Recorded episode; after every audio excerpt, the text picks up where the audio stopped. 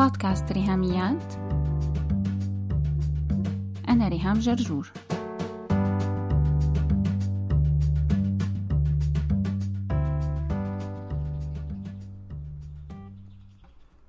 مرحبا. لو سألنا أي أم بعد خبرتها كام سنة أو كام شهر بالأمومة شو أكتر شي جديد تعلمتيه من الأمومة ما كنتي بتعرفيه قبل وما كنتي رح تتعلميه لو ما اختبرتي الأمومة بنفسك؟ وشو هي أغرب هدية تمنيتي تجيكي على عيد الأم؟ يمكن نندهش للإجابات. لو حابة أنت تجربي تجاوبي عن هالسؤالين خدي دقيقة اعملي بوز للحلقة وفكري بأجوبة خاصة فيكي.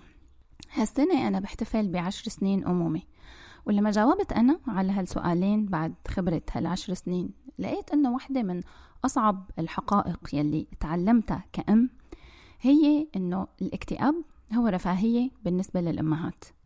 وبالتالي فأغرب هدية تمنيتها على عيد الأم وكانت هي أمنيتي الوحيدة كذا سنة بهالعيد أني أحصل على تذكرة اكتئاب أو أي تصريح من الجهات المعنية مثل المفوضية السامية لست الحبايب لدى الأمم المتحدة. مكتوب عليها يحق لحاملة هذا التصريح أن تكتئب مع أنها أم أو يحق لحاملة هذا التصريح أن تكتئب خاصة لأنها أم. انتظروا حلقة كاملة عن الاكتئاب من وجهة نظر طبية ونفسية مع شرح عميق ومعلومات رائعة بحلقة جاي لسه عم اشتغل عليها. شرفني فيها الدكتور ماجد عزمي استشاري بالطب النفسي. بس اليوم عم نتطرق للاكتئاب من زاوية خاصة كتير. ما زاوية طبية قد ما هي زاوية فلسفية أو زاوية رهامية وهي إنه الاكتئاب بالنسبة لنا كأمهات هو رفاهية. إيه سمعتيني صح. وقريتي عنوان الحلقة. صح. رفاهية الاكتئاب.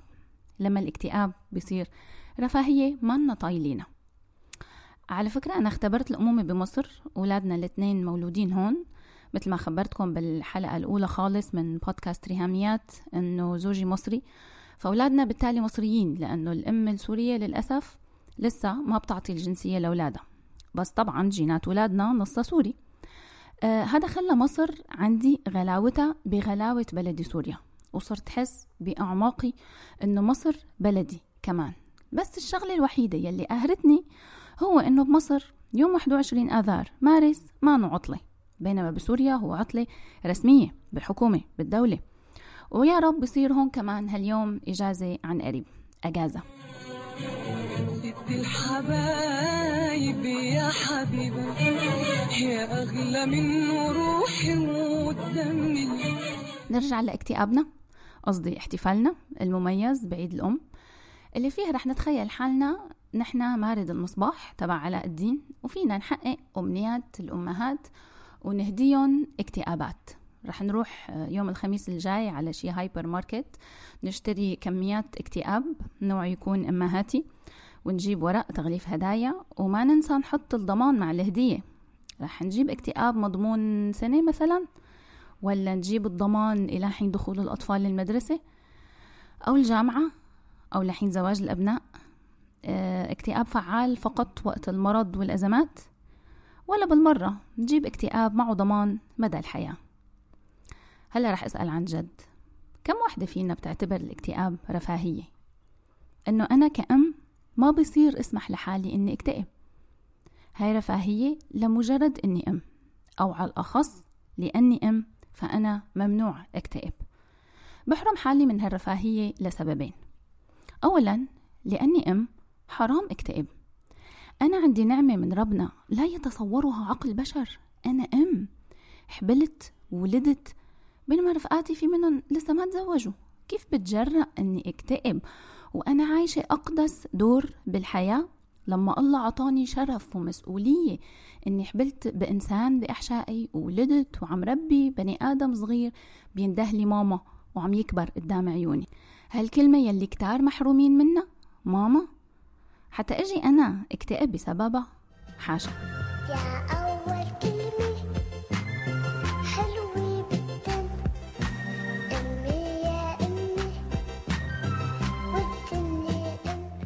والمنطق الثاني اللي بيمنعني اكتئب هو منطق عملي بحت.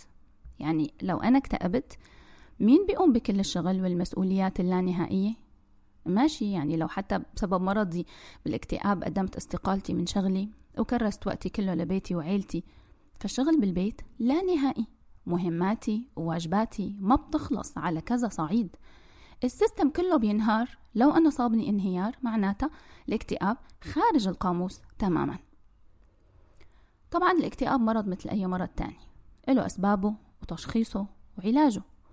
ومثله مثل كتير أمراض تانية فالاكتئاب ما بيميز بين كبير وصغير بين غني وفقير بين حياة براقة ولامعة وحياة صراع دائم ومستمر. لكن رغم انتشار وشيوع الاكتئاب فالمدهش بالموضوع إنه لسه في وصمة مرتبطة بالاكتئاب ولسه في صمت حواليه. وفي غموض ورهبة ومخاوف غير مبررة وتهيؤات وأوهام حوله.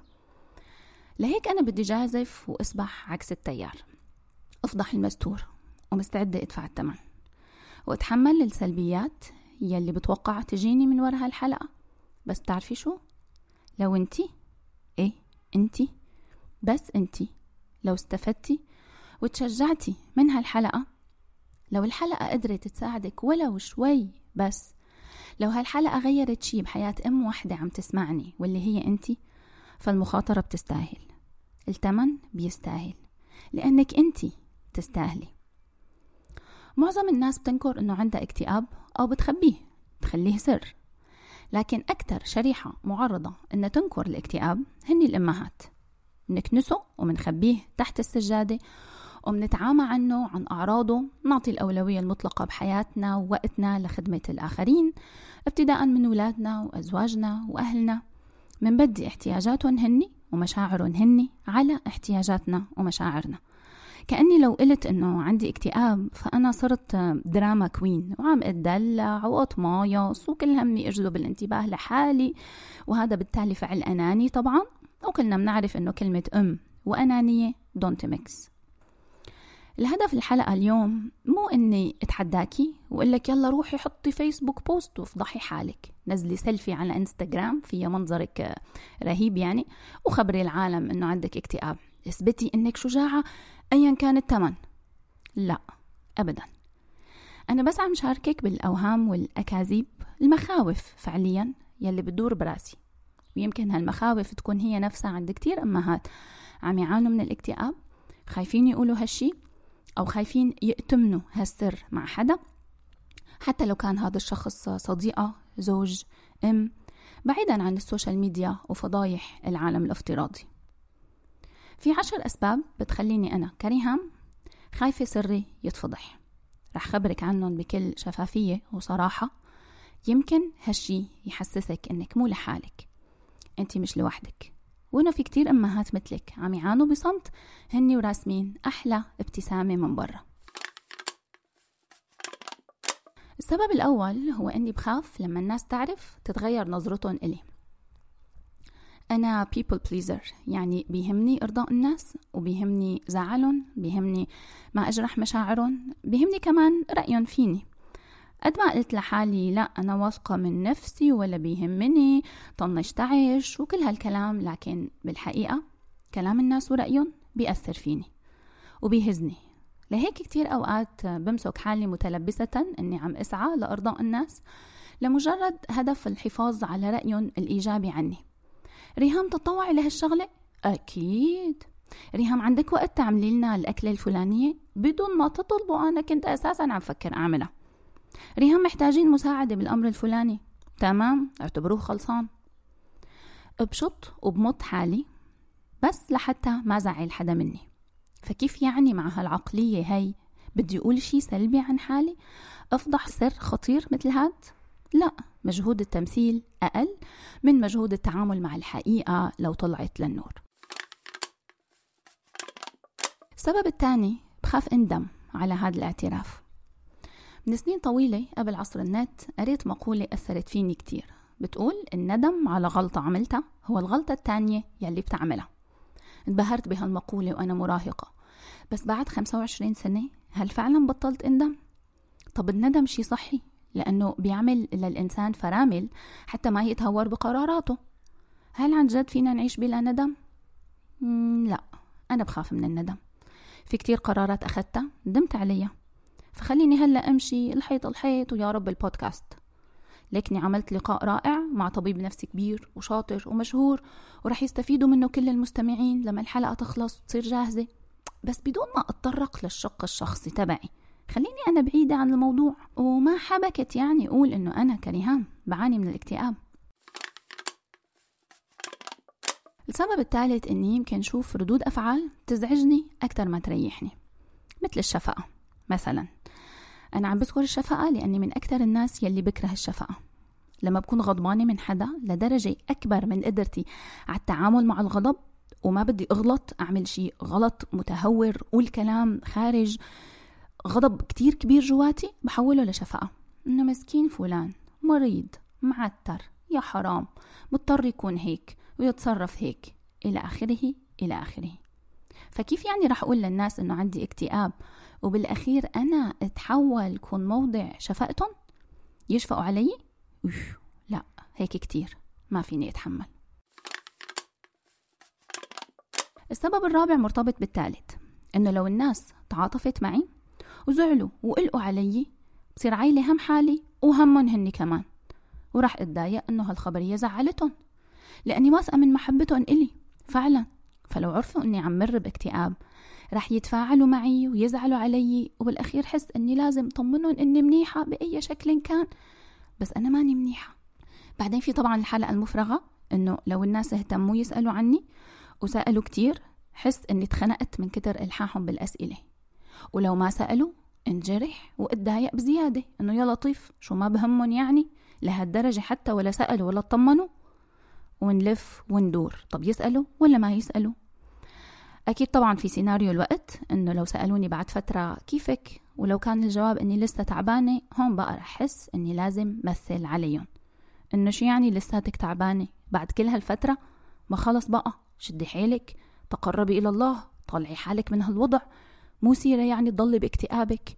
انت السبب انت مستسلمة وكسلانة. فلما يسألوا كن جاهزة مثل عليهم وكذب. طب معناتها ليش خبرتهم من الأساس بلاها أحسن كانت من الأول هالخبرية السبب الخامس إنه لو الناس اهتمت زيادة عن اللزوم راح ينطوا لي كل يوم خايفيني انتحر يعني في ناس بتسأل بشكل مباشر كيفك؟ شو أخبارك؟ هلأ كيفك تحسنتي ولا لا؟ بس في ناس رح لاقيهم وإذ فجأة تعاملهم معي اختلف وصاروا حنونين وعم يلفوا ويدوروا حوالين الموضوع ما بيسألوني بشكل مباشر بس بيعملوا مليون شغلة حتى يهتموا فيني لأنه خايفين علي بكل صدق ومحبة. بس بنفس الوقت خايفين على مشاعري فما بدهم يجرحوني بالسؤال المباشر. بيقوموا بيتصرفوا بطريقة غريبة وبكون أنا حاسة وهني حاسين إني حاسة ويعني شربكة هيك Okay, so now they know you know and they don't know that Rachel knows? But see, they don't know that we know that they know. Do they know that we know? They know you know. They don't know that we know they know we know. وبيتحول مرضي النفسي لفيل بالغرفة The elephant in the room إنه في موضوع كلنا شايفينه وحاسين فيه وقاعد معنا بالغرفة مثل الفيل بس ولا حدا بيجيب سيرته awkward عن جد بتصير القعدة غريبة الجو بيكون غريب سادس سبب إني لازم أحمي القريبين مني من الاتهامات. لو أنا قلت إنه عندي اكتئاب فما فيني أتحكم بطريقة فهم الناس لهالمعلومة. ومنهم أكيد يلي رح يلبس التهمة لأقرب الناس إلي. مم أكيد اهلها يا حرام ربوها بطريقة قاسية وصعبة. لا لا لا هذا زوجها السبب على فكرة. هو مقصر بيعاملها معاملة سيئة بيخونها ما بيصرف على بيته وولاده على فكرة هذا كله من ورا أولادها طبعا صعب. مجننينا دراستهم وصداقاتهم مارين بمرحلة مراهقة صعبة. وهني السبب أكيد. أنا بقلكن إخواتها اللي جابوا لها المرض لما عملوا كذا وكذا وكذا. ما في غيرهم. أهل زوجها. إنه من وين يعني بدها تجي كل البلاوي غير منهم؟ فأنا هون بكون قدام خيارين. يا أفصح عن مرضي بس لازم يكون مرفق بمذكرة تفصيلية برق فيها زوجي وأهل زوجي وأهلي أنا. وأصدقائي كمان أولادي فصير تركيزي على أني أرفع التهمة عن أي حدا وأحميهم للناس وأثبت أنه زوجي بريء وإخواتي مالهم ذنب. على فكرة الأسباب هي واحد اثنين ثلاثة أعطوني فرصة لأشرح لكم. شو بده مجهود هالموضوع بيستهلك طاقة ذهنية ونفسية أنا ماني قدها يا جماعة. أنا عندي اكتئاب. هذا أساسا إذا كنت بعرف السبب حتى أقول واحد اثنين ثلاثة. ماذا لو كنت أساسا أنا ما بعرف أنا ليش مرضت؟ البريء يعني متهم حتى تثبت براءته.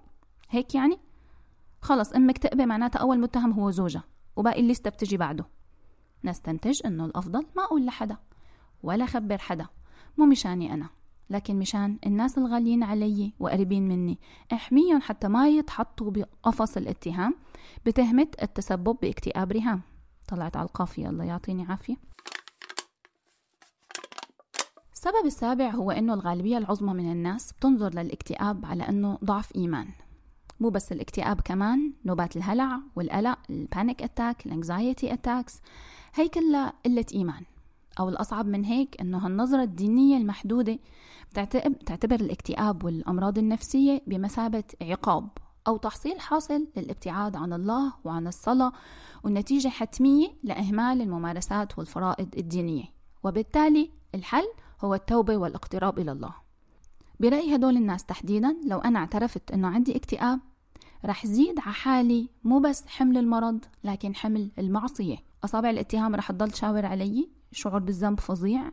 مع إني أنا لو لقيت قدامي حدا عم يقول صدري وجعني حاسس إنه احتمال جلطة ما رح أقول له آه تقرب من الله وأنا رح ساعدك تقرب من ربنا وادعي لك وصلي لك وأنت رح تتحسن.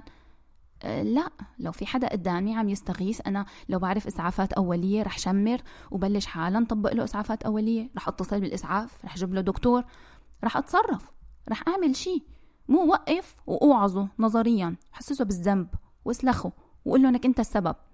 بس أنا رح أدعي لك وصلي لك. بالمرض الجسدي بطلب مساعدة طبية. إيش معنى يبقى بالمرض النفسي؟ نكتفي بالدعاء والنصائح والتنظير والتذنيب. ما بنطلب مساعدة طبية. ومفكرين إنه إحنا هيك عم نساعد الشخص يصحح مساره يسمع الكلام يطالع حاله من اللي هو فيه. السبب الثامن بخاف افقد لقب السوبر ماما يلي حصلت عليه. لو أم مكتئبة معناتها مانا سوبر ماما. لو أم تم تتويجها سوبر ماما معناتها ضمنيا استحالة يكون عندها اكتئاب. هاي المعادلة بسيطة وحاضرة بأذهاننا كلنا حتى لو مو واعيين لها أنا كريهام بيتقلي كتير إني سوبر ماما.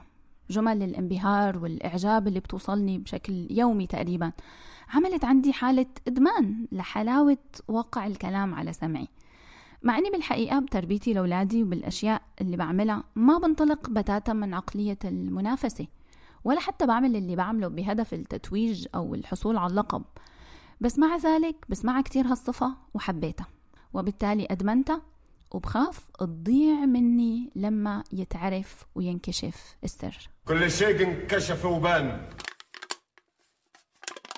السبب التاسع هو كمان عن السوبر ماما بس مو مشاني. بأمانة بعول هم هذا السبب عشان الناس يلي شايفتني سوبر ماما وبيقولوا عني إني ام مثاليه بخاف عليهم ينصدموا لو عرفوا عن صراعي ومعاناتي. غير طبعا إنه بحكم اختصاصي ودراستي بالجامعة بيلجأوا لي بأسئلتهم بيستشيروني بيستأمنوني على أسرارهم. طب يا ترى لما يعرفوا الحقيقة رح يندموا؟ رح يبعدوا عني؟ رح يتجنبوني بعد ما شاركت هالشي بصوت عالي؟ يا ترى الناس يلي دعتني أقدم محاضرات عن التربية وعلم النفس رح يبطلوا يوثقوا فيني؟ لا لا ريهام ما فيها تعطي هالمحاضرة بقى خلص ما جبناها وانبسطنا واستفدنا وكل شيء بس أنتم ما بتعرفوا طلع عندها اكتئاب. خلنا نجيب متكلم تاني. خلص انسوا ريهام وبالتالي أنا بطل أقدر ساعد الناس. خلص سري انفضح. مين أنت حتى نجي نستشيرك ولا نقلك ولا نفضفض لك ولا نسألك؟ فأنا هيك بكون أذيتهم. طب ما أنا عم أقدر ساعدهم كنت لما كان هالسر لسه كبير. يمكن خوفي أكتر عم يكون خوف من حالي. إني أقسى على حالي وأحكم على حالي. إنه معقول طلعت ضعيفة لهالدرجة؟ وغير قادرة أني أتجاوز اكتئابي أو حاربه أو أقضي عليه بقوتي وبدراعي. جمدي يا بنت مو هيك يعني؟ طفن أب خليكي قوية. ما بينفع هيك تكوني خسعة هيك كريستال لهالدرجة. بسكوتة. أنا رح أقسى على حالي وأنا رح كون أكبر عدو لنفسي لما أنا بسقط من عين حالي. بفقد احترامي الذاتي. السبب العاشر رح يكون تحصيل حاصل للتاسع إني لما أنا أقسى على حالي يقوموا الناس اللي حوالي يعملوا هيك. إنه ماشي أنا رح أستحمل لو سلخت حالي ووصمت حالي بكل هالألقاب وانهزت الصورة الذاتية عندي. بس لو التانيين قسيوا علي بأحكامهم وما قدرت أتحمل شو بعمل ساعتها؟ بكون فعليا أنا السبب. هني كل اللي عملوه إنهم بس عكسوا نظرتي أنا السلبية لنفسي. كأني أنا خلقت هالطاقة السلبية يلي خلتهم شافوا نظرتي وحطوا عليها ختم الموافقة. ساعتها بيقطعوا الشك باليقين وبتكون هاي الضربة القاضية تماما ولا رجعة بعدها. وصمة بتحصل بلحظة رح تكلفني سنين إني أرجع ابني الثقة والعلاقة من أول وجديد.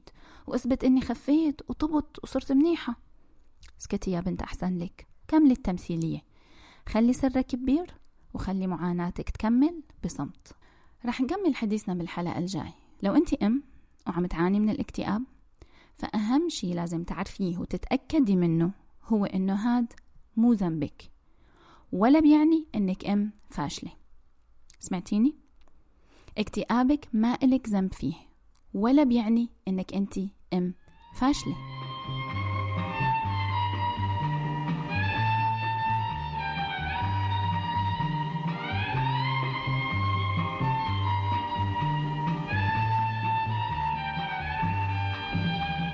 تسع شهور وانتي حاملتيني وبعدها تعبت كتير تأجبتيني وعذبتك كتير لتربيني وضاعت الترباية فيني يا مو. يا مو يا مو. يا ست الحبايب يا مو. يا مو يا مو. يا ست الحناين يا يا مو. ولكل الأمهات مع اختلاف ظروفنا وحياتنا وأمومتنا وأشكال رعايتنا للناس اللي حوالينا بقول للكل هابي ماذرز داي بس هيك وموعدنا صباح كل جمعة مع حلقة جديدة من بودكاست ريهاميات.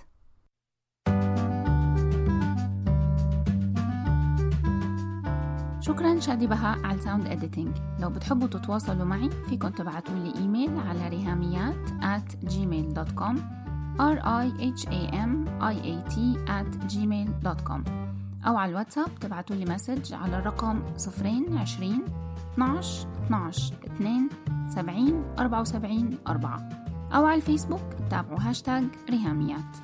سلامات.